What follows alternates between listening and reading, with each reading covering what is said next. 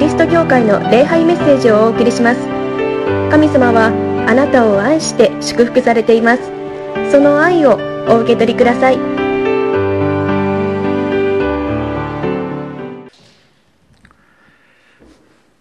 新しい1週間を皆さんと共にこのようにして礼拝をもってスタートできるということ本当に嬉しく思っております。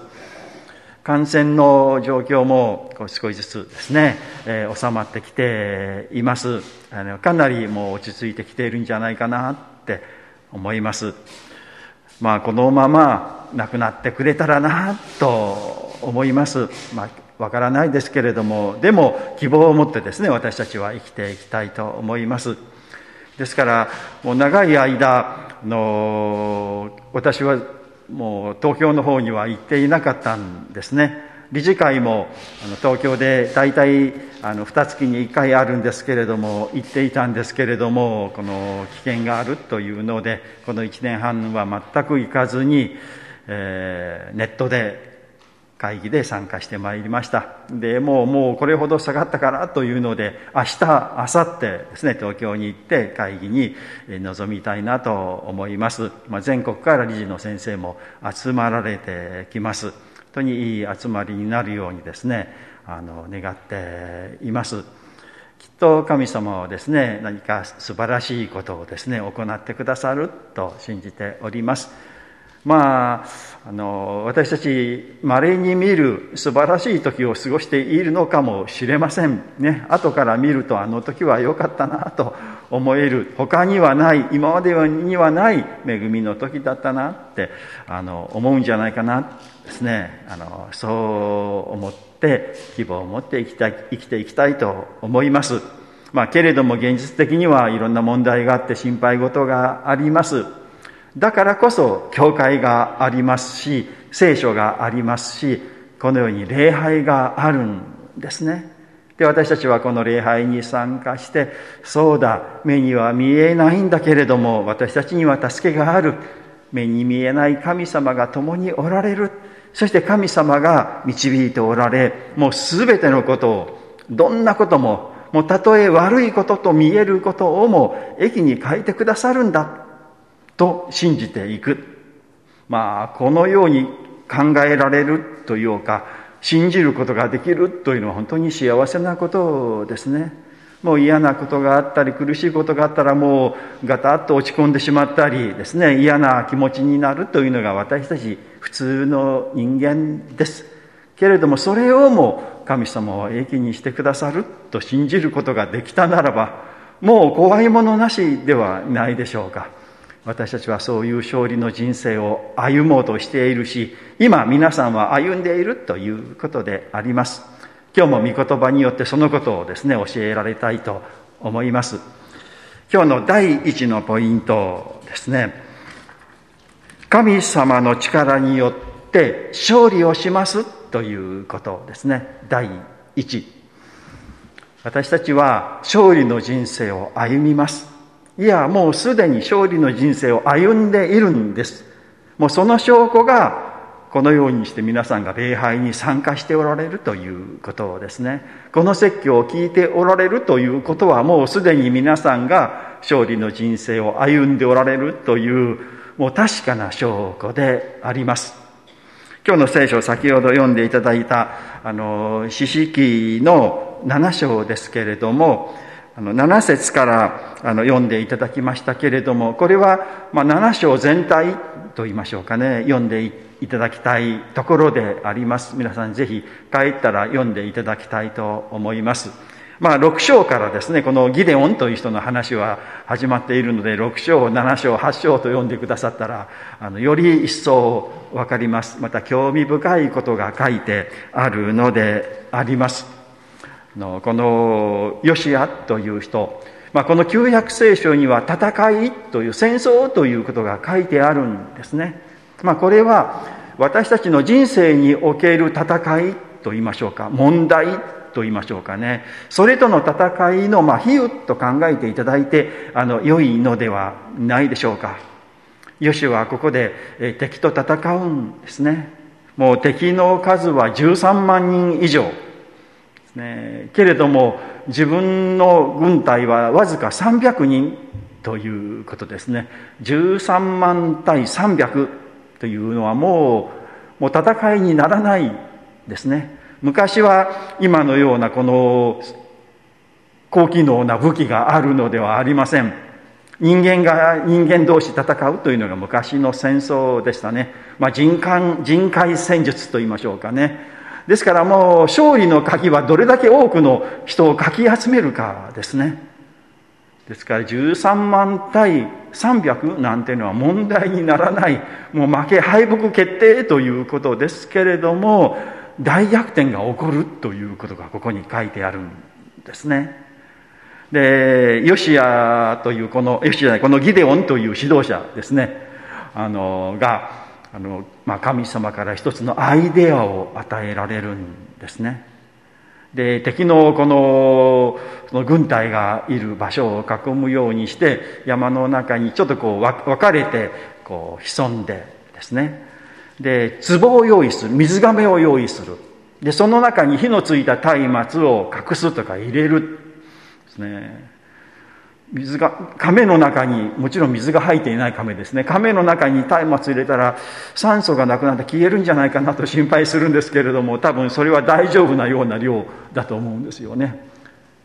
この壺の中で火が燃えている状況で入れると火が見えなくなるんですね。それを各自が持っていくんですね。でそっとこの分散する。で夜暗くなった時ですね。で、敵が油断をしている時に、いきなりですね、まずこう、角笛とかラッパを吹くですね。そしてみんなで大声を出す。で、一斉にですね、その壺を割るんですよ。そうすると真っ暗闇の中からいきなり火がぶわっと各地に現れるんですね。もうその音を聞いてみんな何が起こったんだとびっくりしている時に火がぶわっとこう出てきたらもう驚きますよね。それでもう敵のこの軍隊はもう慌ててしまってもう逃げ出す者はいてまた敵が襲ってきたと言って間違って味方同士ですね戦いを始めたりしてですね結局もうみんなこう慌ててこう逃げてしまってですねこのギデオンは大勝利を収めたという話がここに書いてあるですね。そういう奇襲攻撃によってってこの義伝は大勝利を収めたということですね。これは私たちの人生の一つの比喩と考えていただいていいですよ。皆さんの人生は大勝利を収めますよということですね。でもこのことを考えてみたらああそうだなと思うのは私たちの救いもある意味で奇襲攻撃だったということですね。私たち人間はもう救われないですね。もう罪深くてですね。どうしようもなく滅びに行くもの。もう救いようがないのが人間であり人類だったんですね。でもそれを神様は救われた。もう奇襲攻撃と思えるような攻撃だったんですね。神様の子供であるイエス・キリストが人間となりこの世界に来たということ。そして人間の全ての罪の責任を自分で引き受けて十字架にかかって死にそしてなんと3日目によみがえられたっていうもう考えられないような奇襲攻撃ですよね。もうサタンもびっくり仰天ですよ。思思わない攻撃でですね全面的に敗北してしまった。そして私たちはもう神様の救いの中にある。神様の祝福の中に入れられたということです。神様はそのようにして私たちを皆さんここにおられる皆さん一人一人を愛して勝利の人生に導かれていますしもうすでに皆さんは勝利の人生を歩んでおられる信じてください。私は勝利の人生を今歩んでいるのだ。皆さん一人一人勝利の人生を歩んでいます。信じてください。もう信じた者勝ちです。第2のポイントですね。人の力に頼るのはやめましょうということです。第2ですね。で、先ほどこのギデオンのチームというか軍隊は300人だと言いましたけれども、あの、そうではなかったんですね。元は3万2千人の軍隊だったんですよ。3万2千人って言ったら300人に比べたらもう、もうすごい数で圧倒的ですね。けれども敵はもう13万人5千人いるんですよね。13万人対3万人いたらまだまだ足らないのがあのこの現実ですね。そういう圧倒的な敵の力に対してもうこの3万2000人でどう戦おうかなという時に神様はですねいやいやいやいやいや3万2000人多すぎますって。人数多すぎますと言われたんですね。ええーまだこれじゃ、これでも足らなくて負けると思ってるのに、まだ多いって言われるんですか？で、神様はですね、この戦争怖いなってね、嫌だな、行きたくないなと思っている人がいたら、あの、申し出なさい。もう帰ってもいいよ。と言ってですね、え、いいんですか？帰っていいんですか？と言って、帰っていった人がですね、2万2千人帰っていったって言うんですね。で、残ったのが1万人に残った。1万人ですよ。1万対13万ってもうこれ負けますよ。と言ったら神様がですね、いやいやいやいやいや、まだ多い。え、まだ多いんですか？って言うんですよね。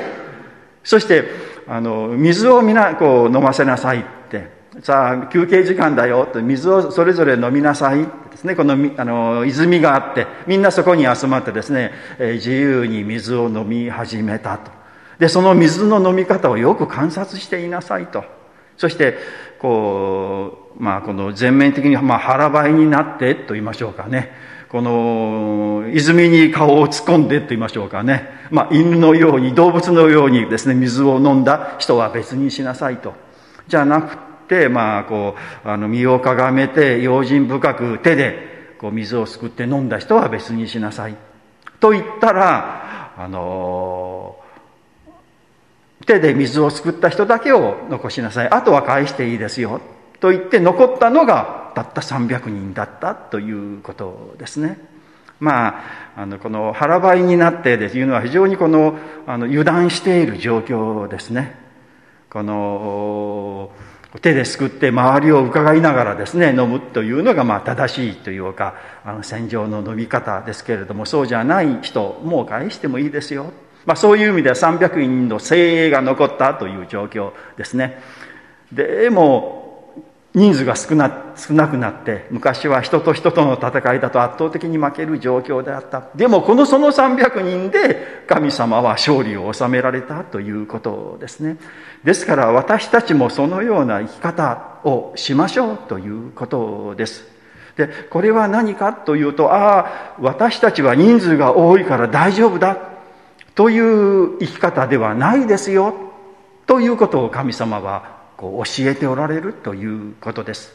まあ私たちで言うならば、ああ、これだけのお金があるから大丈夫だとかね、これだけの、あの、まあ社会的な地位があるから大丈夫だとかね、これだけの学歴があるから大丈夫だとか、これ、この資格があるから大丈夫だとかいう、この世のものがあるから大丈夫だと思うのはやめなさい。ということをですね。反対言うならば私はこうだからこれがないからダメなんだとかね。これが揃ってないからダメなんだって思ってああ危ないなと思って負けてしまうかもしれないなってこの不安になる恐れる。そういうこともやめなさいよということです。まあこの世にあるもので安心とか平安を得ようと思ったらなかなか難しいんです。得られないんですね。のまだまだ足らないって思う、まあ、お金なんかいくらあってですねこれだけあれば大丈夫かなと思ってもダメです。もうちょっとあった方がいいなと思うのが人間ではないでしょうか。まあそれに突っ込むのがこの詐欺ですね。詐欺って今もうすごく巧妙になっています。まあ、インターネットをして、もうメールですね、その詐欺メールがもう一日何通来るかわからないほどあの来るんですね。まあ、自動的にあの迷惑メールというので処理されますけれども、大体はですね。けれども、それをすり抜けてくるのもいくつかあるんですね。で、パッと見たら、あれ？とかって思って、騙されそうなものがあるんです。皆さん、あの詐欺に遭うのはですねちょっと油断している間抜けな人だと思ったら間違いですよ。あの私は絶対大丈夫だという人が会うんですよ。皆さん大丈夫だと思っておられるでしょ？きっと会いますよ。気をつけてくださいね。何かあれと思ったら誰かに相談することで、こういうのが来たんだけれども、これどうですか？と言ってですね、聞いてください。騙されます。まあ、騙されるというのはやっぱり、もうちょっと得したいなというかね、もうちょっと儲けたいなというか、もっと多くしたいなという欲があるからですね。で、その欲っていうのは決して悪いことじゃないですけれども、そこ、そこに悪い人がつけ込んでしまうということをですね。反対言うならば、今あるものでちょっと不安なんですよね、持っていても。まだ足らないなって、もっとあると安心できるなって思う。そういう生き方をしていると、やっぱりちょっと不安であり、恐れがあり、心配だという、そういう生活になってしまうということです。ですから、ここ、もう敵は13万人いる。自分たちはもうこの3万人しかいないから負けてしまうかもしれないな。っていうのではなくて、そういうことではないんだよ、と。神様がおられてあなたを祝福しておられる。あなたはすでに今の状況でも神様の祝福の中にあり、勝利の人生を歩んでいるんです。そのことを信じてですね、どっかり構えることです。あれがないからこれがないから私はダメだこうなったらもっといいだろうという考え方をもうやめてしまうことですもちろんあのいろんなことのためにこの努力して高い目標を立ててですねそれに努力するというのはと尊いことでありそれはあのすべきことです私もね子供たちにですねあの一生懸命勉強しなさいですね、いいことあるよとですね、進めています。そういう努力は必要ですね。けれども、勉強してですね、いい成績を取ったから私は大丈夫だとかね、あの成績が取れなかったから私はダメな人間だと思ったらダメだということですよね。そうではなくても、どんな状況にあっても神様の愛の中にあり、神様に守られている、私の人生は勝利の人生なんだと信じることですね。ですからこの世のあらゆるそういうもののものからも解放され自由になる。そうなりなさいよということを神様は進めておられるのであります。第3のポイントですね。恐れないで生きていきましょうということです。私たちいろんなことを恐れているのではないでしょうか。もう健康のこととかですね。このお金のこととか人間関係とかこの仕事のことね学校の成績のこととかいろんなことをやっぱり恐れて生きているのではないでしょうか。まあこのギデオンも戦いですね。300人になって戦いなさいと言われてすごい恐れたんですね。これ負けるんじゃないかなって怖いなと思って、神様がですね、じゃあ、あの敵のこの陣地の中にいて、ちょっと敵をの様子を見て話を聞いてみなさいって言われるんです。ですから、この家来を連れて敵の陣地、そーっとですね、あのまあ、スパイに行くんです。そしたら、あの、その敵の兵隊が、このまあ、話をしているのを聞くんです。いや、夢見たんだよってですね。なんかこの、あの、大麦で、大麦で作ったパンがゴロゴロ転がってきて、このテントをですね、ぐ、ぐしゃーっと潰してしまったんだって変な夢見たんだよ。と言ったら、一人の人が、いや、それはギデオンの軍隊がその大麦のパンじゃないかなって、あの人たちすごいからねって。で、こう、ぐしゃっと潰れたのは我々だから、この戦い負けるかもしれないなって、そうだったら嫌だねよなって。いう話を聞いたんですね。ああ、この人たち、なんかもう13万人いるからね。もう、もう圧倒的勝利だと思って安心してですね、ゆったりしてるかと言ったら、そうじゃない、そうじゃない。この人たちも恐れているんだというのが分かったということです。皆さん、あの、世の中の人ですね、みんな恐れていますよ。誰も恐れています。なんか、あの、相手の人は強がってですね、もう俺の方が強いんだと思って安心しているかと言ったらそうじゃないんですよね。みんな恐れている。怖がっている。失敗したらどうだろう。ねえうまくいかなかったらどうしようという恐れをみんな持っている。全員です。世界中もそうですよね。もうアメリカなんていうのはすごい大きな国でもう世界の上にあっても安心かって言ったらすごい恐れていますよね。いろんな国どうしようどうしようと守るため、守ろうとかですね、言ってですね、みんなが恐れているのがこの世界です。サタンの武器というのはですね、恐れというのですよ。それをね、人間の心にちょっと入れるんですよ。こうなったら嫌だよね。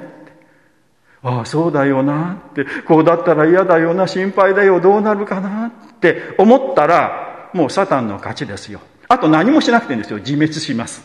自分で恐れて恐れて恐れてですね。で、自滅するんですね。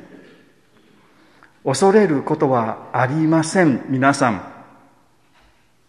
まあ、私たちクリスチャンでも神様を知っていても恐れがありますよね。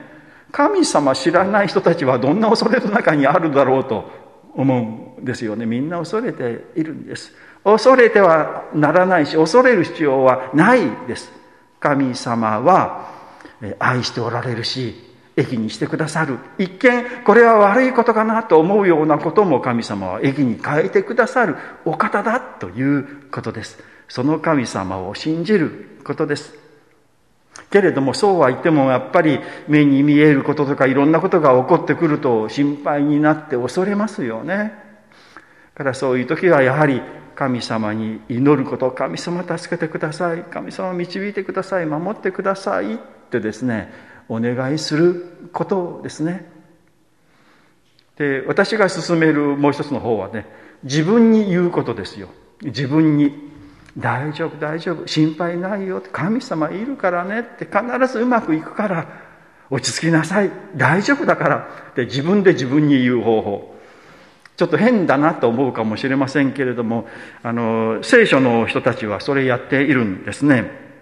あの詩編42編の 6, 6節という詩編42の6読みますね。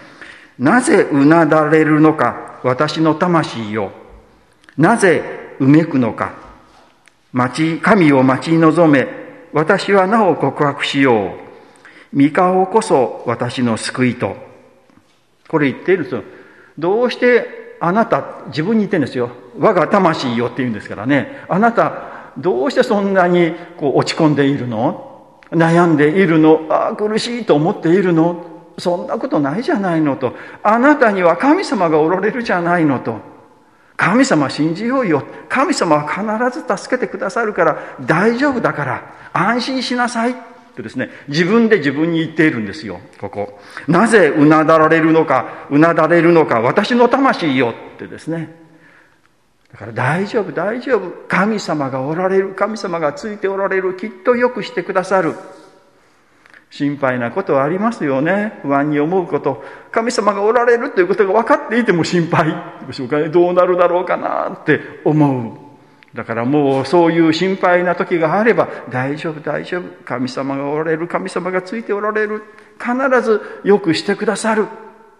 心配ないから落ち着きなさい。はい、深呼吸して。ね。で、それを自分で言い聞かせる。もう私いつもこれやっていますよ。もういろんなことを自分の家族のこともそうですし、もう会員の皆さんですね、いろんなことを聞いて、ああ、この人はどうしてるかなと心配になる。本当に心配になる。ただ大丈夫、大丈夫。神様は愛しておられる。あの人も神様は愛しておられるから、神様はきっとよくしてくださる。ちょっと安寧するんですね。しばらくしたらまた心配になるんですね。そしたらまた大丈夫、大丈夫。神様はおられるから、よくしてくださるから、心配しなくてもいいですよ。ですね、神様はよく大体それでですね、あの、悪く言ったことはあんまりないですね。ああ、よかったなというニュースをそれから聞くんですね。神様が愛してくださっている。ですから皆さんが今何か心配なこととか悩むことがありますけれども、神様はちゃんとそのことを知っていてくださる。だから恐れないことですね。必ずトンネルは抜けます。目に見えない神様がおられる。のずっと前もう30年くらい前ですけど私が島根県の教会にいた頃あの一人の青年東京からですね遊びに来てくれたんです。バイクに乗ってですねバイクで高速道路をずっと通ってですね一晩かけてですね来てくれた。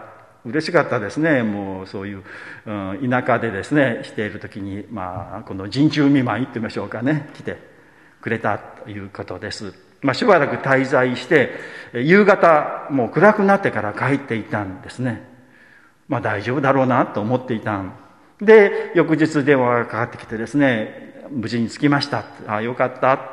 先生すごく怖かったんですよ。って言うんですよね。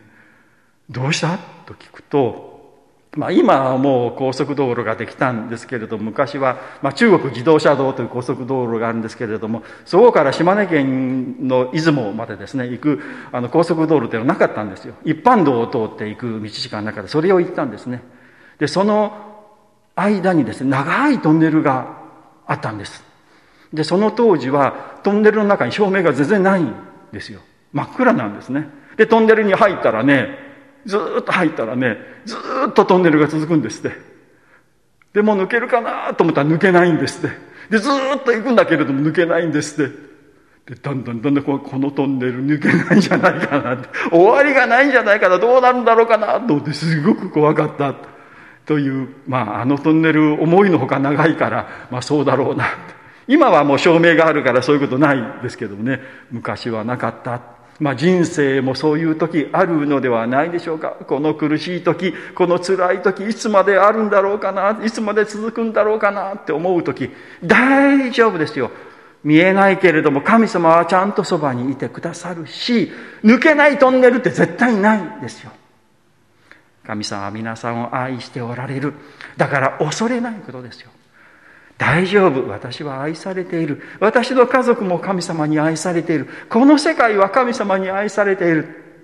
信じましょう。そして希望を持って一週間スタートいたしましょう。お祈りをいたしましょう。神様、あなたの尊い皆を褒めたたえます。私たちはすぐ恐れてしまうものであります。健康のことで、経済的なことで、人間関係で、仕事のことで、学校の成績のことで恐れます。けれども、神様、あなたは私たちを愛して、すべてのことを導いてくださいます。そして最終的に、私たちの人生を勝利にしてくださいます。いや、すでにその勝利の人生を歩んでいます。あの、恐れていたギデオンに、えー、あなたが望んでくださり、大勝利を与えられたように、私たちの人生をもう大勝利へと導いてくださることを信じます。もうすでに私たちはこの礼拝に参加し、えー、あなたの御言葉を聞いて励まされています。すでに私たちは勝利の人生を歩んでいます。本当にありがとうございます。この一週間もあなたと共に歩んでいきます。どうか守り、導いてください。この世の方々は、このようなあなたの守りと導きを知らないで不安の中に生きておられます。どうかそういう方々にあなたの愛とこの安心を伝えるために私たちを用いてください。感謝します。主イエスキリストの皆によってお祈りをいたします。アーメン。ではしばらく成長の時、黙想の時をもって今語られたメッセージ心に留めましょう。桃谷キリスト教会の礼拝メッセージを聞いてくださりありがとうございました。ご意見ご感想などを聞かせていただけると幸いです。神様はあなたが大好きで救ってくださいました。安心してお過ごしください。